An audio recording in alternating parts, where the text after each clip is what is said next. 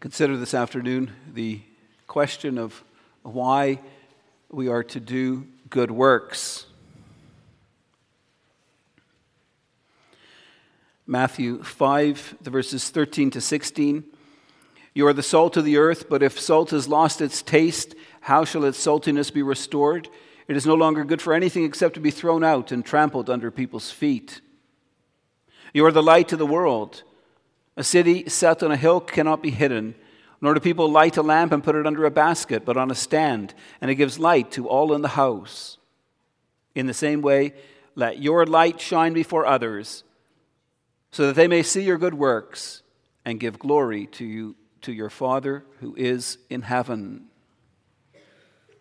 We turn to Galatians chapter 5.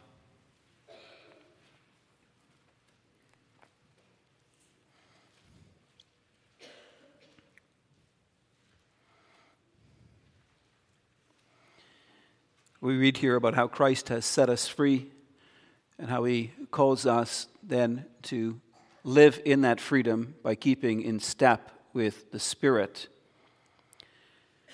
Starting at verse 1 For freedom Christ has set us free. Stand firm, therefore, and do not submit again to a yoke of slavery. Look, I, Paul, say to you that if you accept circumcision, Christ will be of no advantage to you.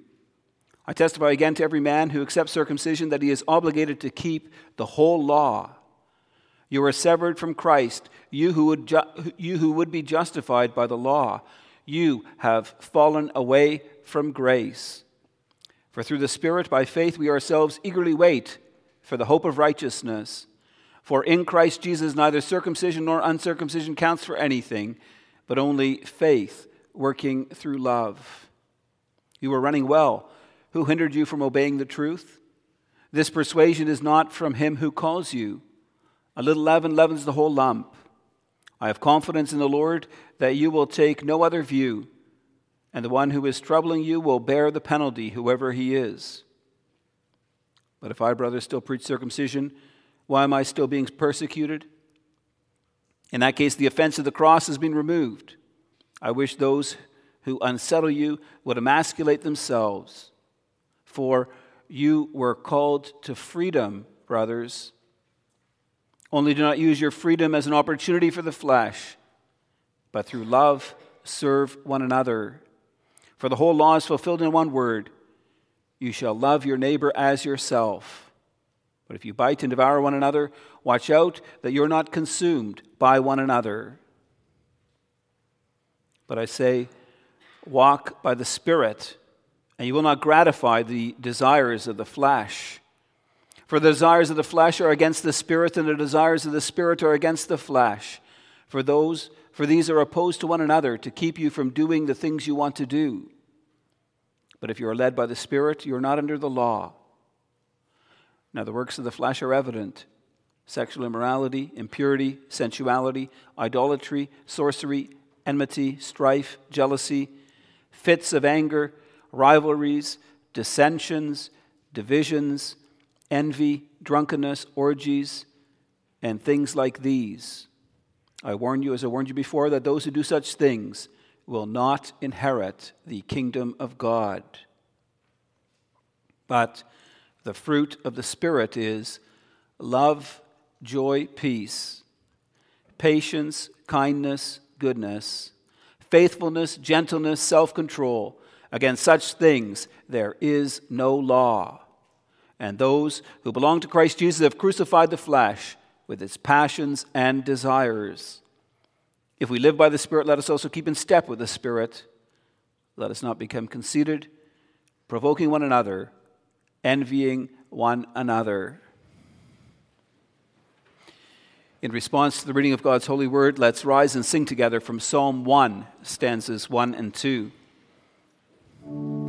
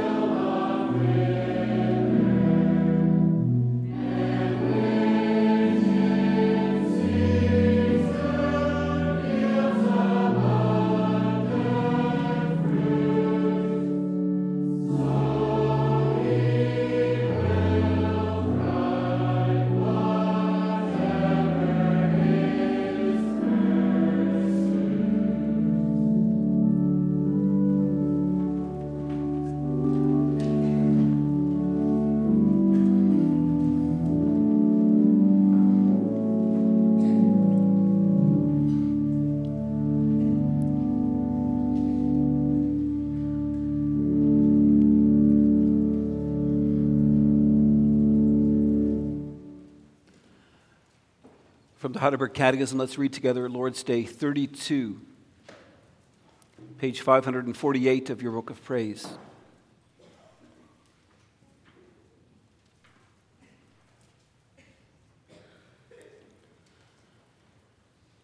Since we have been delivered from our misery by grace alone through Christ, without any merit of our own, why must we yet do good works?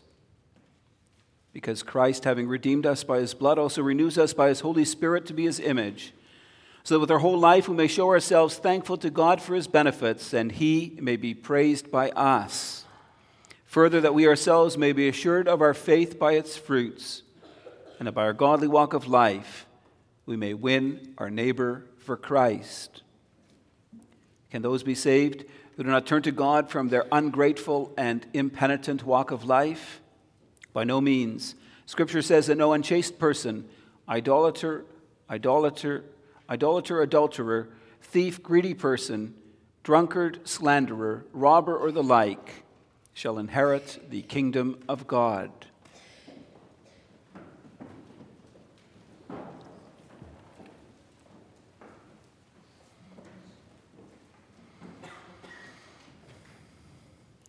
Beloved congregation of our Lord Jesus Christ, why do you do what you do? Do you ever think about that? Do you ever consider why you do the different things in your life? What I'm talking about is your motivations. We all have different reasons why we might do similar things.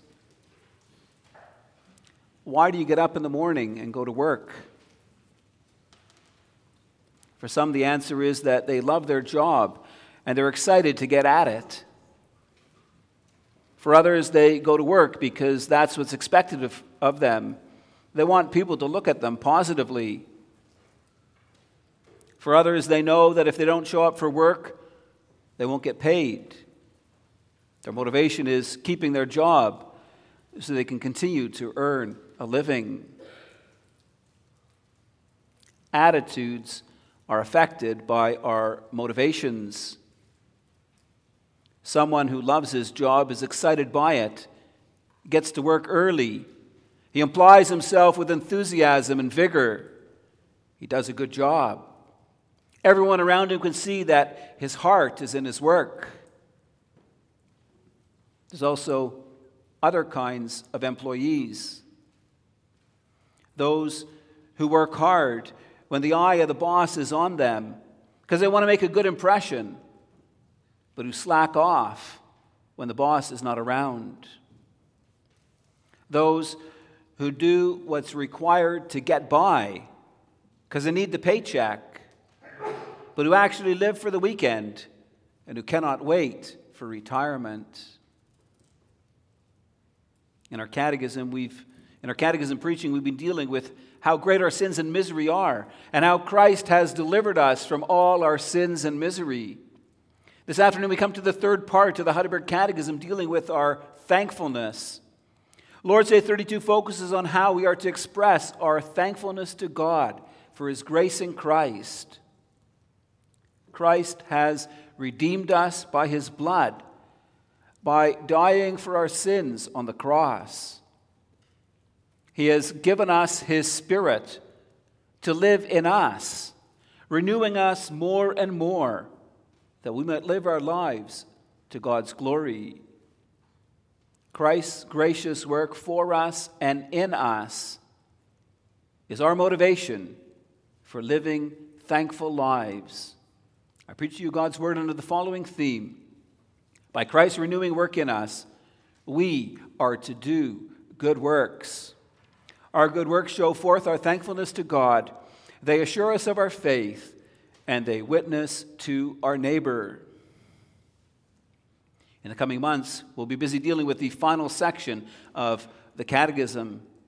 We'll learn that we're to show forth our thankfulness to God through the things we do and the things we say. The Catechism's third section on thankfulness focuses on a discussion of the Ten Commandments and later of the Lord's Prayer. It teaches us that our thankfulness is to be expressed in our walk and talk. Yet before the Catechism begins to explain how we are to be thankful, it deals with the question of why we are to be thankful. Before it explains what God requires of us in the Ten Commandments, it emphasizes why we are to keep these commands.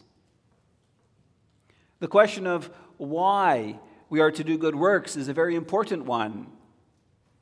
For the answer to this question will have an impact on how we respond to God and how we live before Him. For many in society around us, there is not much motivation for doing what is good. Why should they?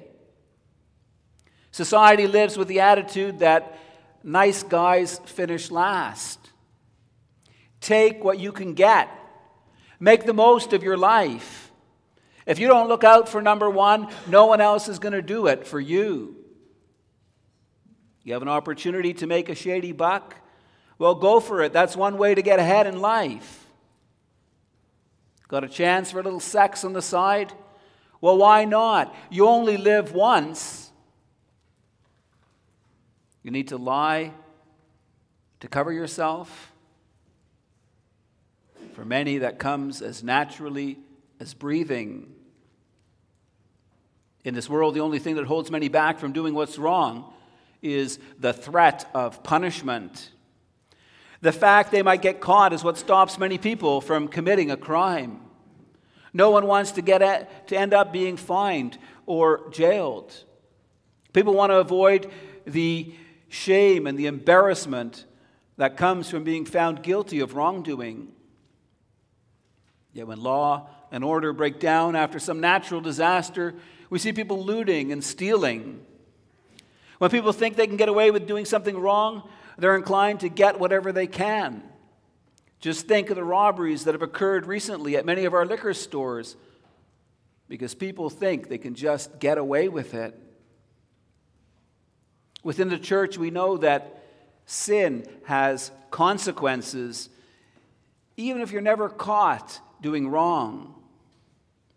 Stealing dishonors God as the provider. It robs our neighbor of what rightfully belongs to him.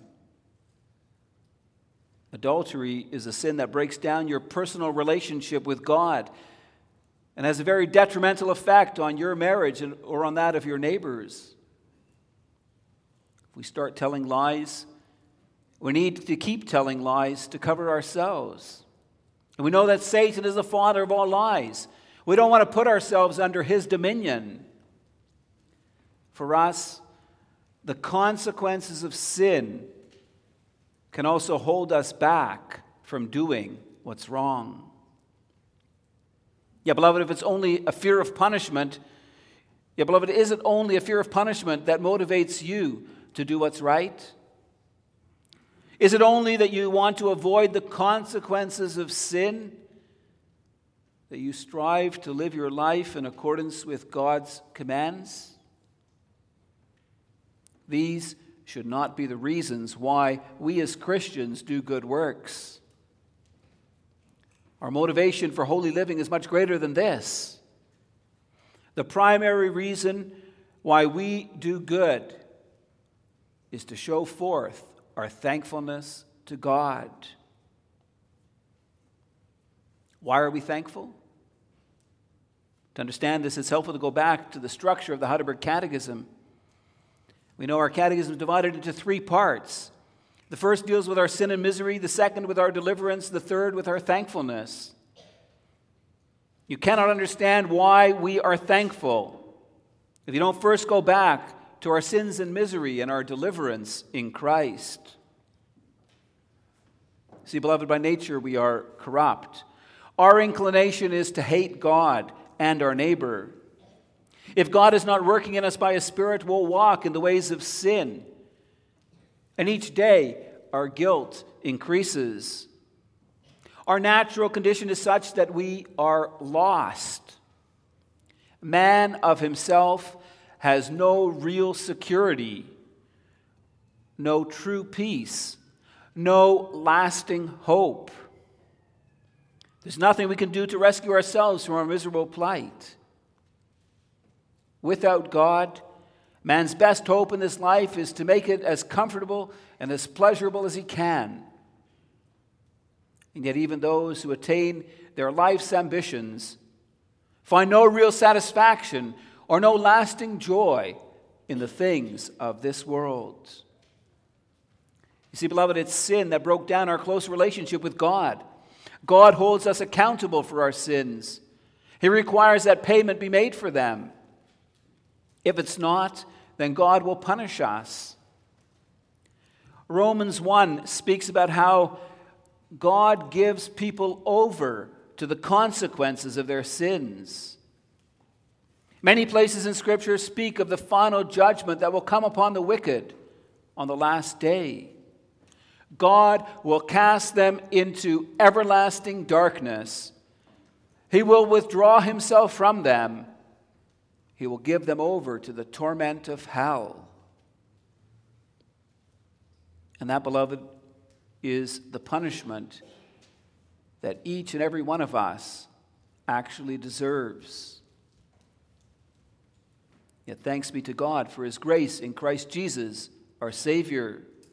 In the past months, we focused our attention on the redeeming work of Christ. He came into this world to deliver us from our sins and misery. He offered himself on a cross to make the payment we could never make. By his body and blood, he has ransomed us from all our sins. Christ has restored us in our relationship with God. He has delivered us from the wrath of God that we deserve. And not only has Christ redeemed us by his blood, he has also poured out his Spirit upon us to renew us in his image.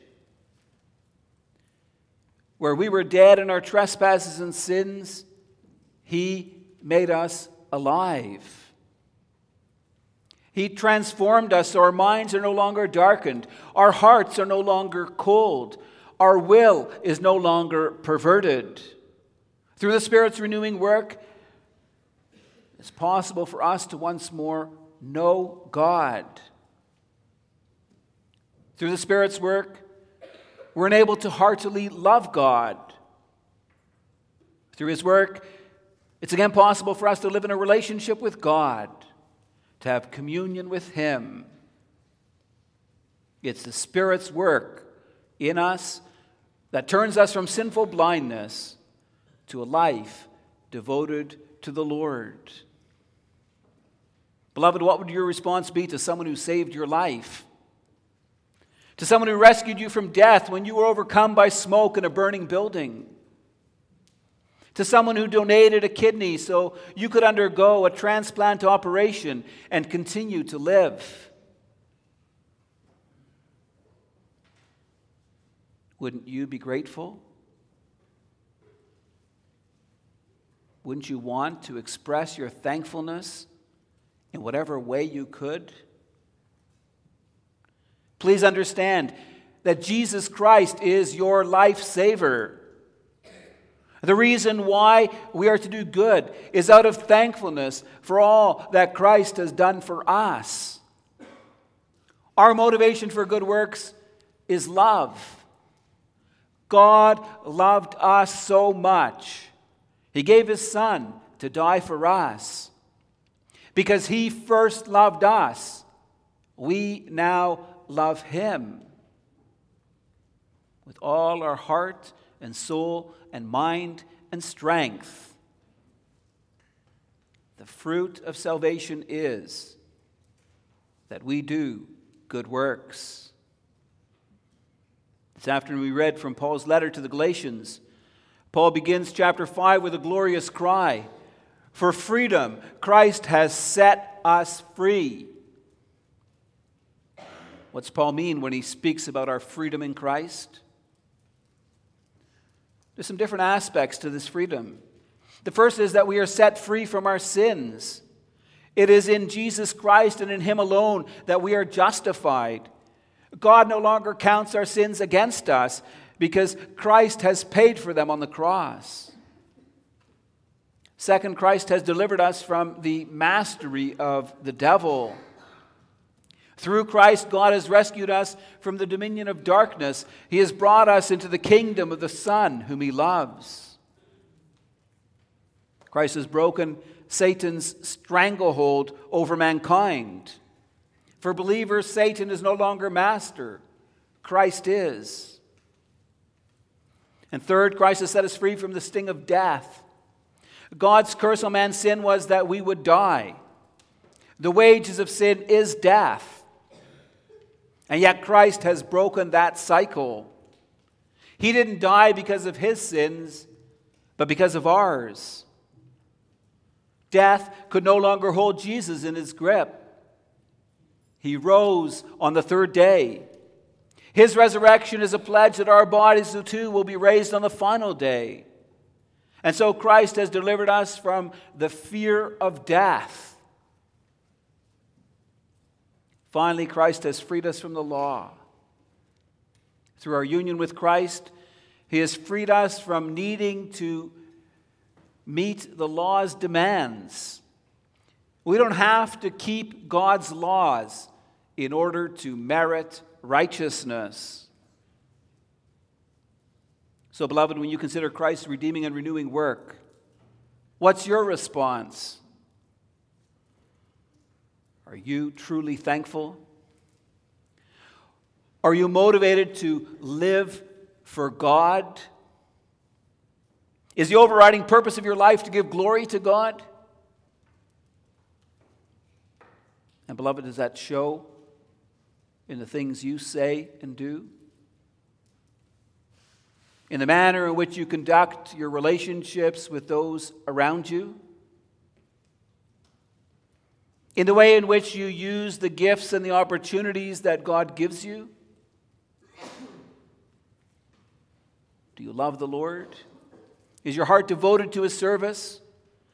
Do you serve him with the zeal that he requires? Of ourselves, we can't do any of this. But by the power and might of the Spirit, we're enabled to give our hearts and lives as a sacrifice of thankfulness to God. Paul encourages us that in that in Galatians 5. He says, But I say, walk by the Spirit, and you will not gratify the desires of the flesh. See, God has given us the Spirit to help us walk in His ways. To do that, we need to know God's will for our lives. That requires us to read and to study our Bibles, to meditate on His Word. It requires us to pray for His grace, helping us deny our own will and to do what God wants us to do. It's only this way that we will turn away from the works of the flesh and begin to bring forth the fruit of the Spirit in our lives. Ultimately, it's by the Spirit's work in us that God enables us to live our lives as a sacrifice of thankfulness to Him. Brings us to our second point, and we'll see how our good works assure us of our faith. It's interesting how in Galatians 5, Paul contrasts the, the works of the flesh with the fruit of the Spirit. Work is the result of effort being put forth. A machine in a factory works, it puts out a product. But you can't manufacture fruit. Fruit is the natural result of proper growth. When a farmer plants a crop, he expects it to bear fruit. Fruit bearing is the natural result of proper growth. That applies to us spiritually as well. Before the sermon, we sang from Psalm 1. It compares the believer with a tree planted by streams of water that yields its fruit in season. In Matthew 7 17, Christ made it clear that every good tree bears good fruit growth, and fruit bearing is totally dependent on God's work. You see, you can dig and you can plant and you can sow, you can graft and you can prune, you can weed all you want. But if God does not give rain and sunshine and growth, all your efforts will be wasted. Somehow, in the final analysis, it all depends on God to produce the fruit. That's why Paul speaks of love, joy, peace, patience, kindness, goodness, faithfulness, gentleness, and self control as fruit of the Spirit. In Galatians 5, Paul speaks about these three clusters of fruit. First, he speaks of love, joy, and peace. This is the fruit that comes from living in communion with God. Our hearts are filled with love for God. When we consider His grace in giving His Son to redeem us, we experience the joy of faith, knowing we belong to Christ, that He's bought us with His precious blood. We experience peace with God because Christ has broken down the wall of separation caused by our sins. Secondly, Paul speaks about patience, kindness, and goodness. This is the fruit that's evident when we live in fellowship with our neighbor. We're patient with those around us when they make a mistake. Instead of lashing out, we have within us a spirit of forgiveness. We're kind. We do good, even to those who have wronged us. We show forth grace to others in the way in which God has first showed forth his grace toward us. Finally, Paul speaks about faithfulness, gentleness, and self control. This fruit refers to the work of the Spirit in our personal life, to the deep transformation of our character. Faithfulness is being true to God, submitting your will to His, doing what he teaches you in his word. Gentleness is better translated as meekness. It's having a humble spirit, not insisting on your own rights. Self control is the power to keep yourself in check, not giving in to the desires of the flesh.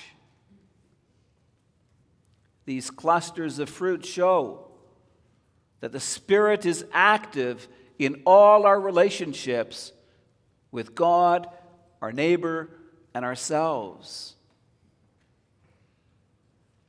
But we don't always experience that in our lives. As Christians, there can be times when we don't feel like we're producing much fruit. And that can cause us to doubt whether or not we're truly Christians. Sometimes it's because of our sins. We've done something wrong. We know we've offended God with our sins. Even if we've repented and prayed for forgiveness, we can find it hard to forgive ourselves. We think, how could God forgive a wretch like me? On other occasions, our doubt stems from the struggles and adversity we face in our lives. When we go through hard times, it can seem like God is so far removed from us. We can feel forsaken by Him. We think if God truly loved me, why would He let me struggle? Why would He let me suffer so much? And then we begin to doubt God's gracious promises. We, not, we may not be sure that we're God's children or that we share in Christ's grace. Yeah, beloved, we need to understand something important about fruit bearing. If you've ever grown fruit, you'll know that you don't just come outside one day and find a ripe, juicy apple on a tree that wasn't there yesterday. Fruit takes time to develop and grow. You need to plant a tree, it needs to sink its roots into the ground. And then one spring, buds and blossoms will appear. The bees need to come and to pollinate the flowers. Soon, tiny fruit appears. And yet, it'll take many weeks of sunshine and rain before those little apples mature into ripe and juicy fruit. In the same way, spiritual growth takes time. You see, beloved, those tiny little apples that appear in spring are fruit. Even though they're very small, even though they haven't fully developed, they're fruit. And so it is in our lives as Christians. We need time to mature, basking in the warmth of God's love, nurtured by the food of God's Word. Even though our joy may not be full, even though our peace is often broken, it does not mean that the fruit of the Spirit is absent in our life. We may not always be patient or always exercise self control. Our fruit is often hard and green. It's often a long way from maturity. And yet, the Holy Spirit continues his work in the children of God. He develops in us a new nature, a new person, a Christian character, the mind of Christ. Do you see the Spirit's work in your heart and life? If so, then you may be assured of the fact that you are a Christian. In Matthew 7, Jesus said, Every healthy tree bears good fruit, but the diseased tree bears bad fruit. A healthy tree cannot bear bad fruit, nor can a diseased tree bear good fruit. Jesus taught that you can know a tree by its fruit. In the same way, James draws a connection between faith and good works. He said, Faith without works is dead. He taught a living faith will be shown by the fruits of faith. In 1 John 2, John writes, We know that we have come to know Christ if we keep his commandments. By this we may know that we are in him. Whoever says he abides in him ought to walk in the same way in which he walked. Thus, it's by seeing the fruits of faith in our lives that we may be assured that we are saved. This brings us to our final point, and we'll see how our good works witness to our neighbor. Lord's Day 32 gives us a third motivation for doing good works. It is that by our godly walk of life, we may win our neighbors for Christ. The Bible contains various texts that show us that our witness to the world is greatly affected by how we live our lives. In Matthew 5, the Lord told us that we are the light of the world. He commanded, Let your light shine before men, that they may see your good deeds and praise your Father in heaven. Peter also speaks about this in his first letter. He teaches us to live such good lives among the pagans that though they accuse you of doing wrong, they may see your good deeds and glorify God on the day he visits us. See, beloved, it's not good enough to talk the talk. We must also walk the walk. Beloved, we are to live as renewed, as renewed Christians. People around us should be able to see the fruits of our faith. Seeing our joy in the service of God should make them desire the same thing. Seeing the confidence with which we face the future should make them want to have what we have. If our conduct is consistently honorable, if we show forth love for God and for those around us, the Lord can use that to bring others to Him. If our lives reflect goodness and faithfulness and gentleness and self control. It will cause others around us to seek the blessings that we have received. The testimony of the Christian church can be a very strong witness to the world around us. Think back in church history to the faith displayed by many of the saints in times of persecution. Their willingness to suffer reviling from their enemies, even to die with the name of Jesus on their lips, is what prompted many others to seek out the truth of the gospel. Most people will not join a Christian church of their own accord. They come to Christ and His church through the witness of other Christians. God often uses our faith and the fruits of our faith to draw others to His service.